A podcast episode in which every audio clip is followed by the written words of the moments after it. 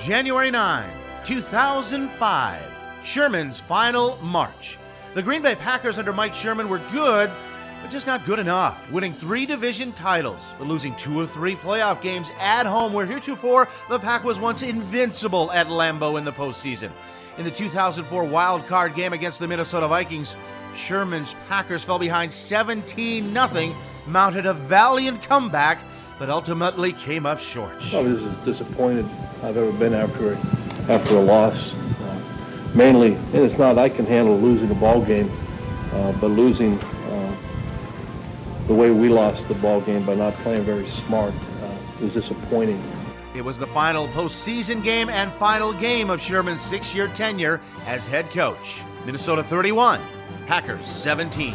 With a playoff moment, I'm Mark Daniels.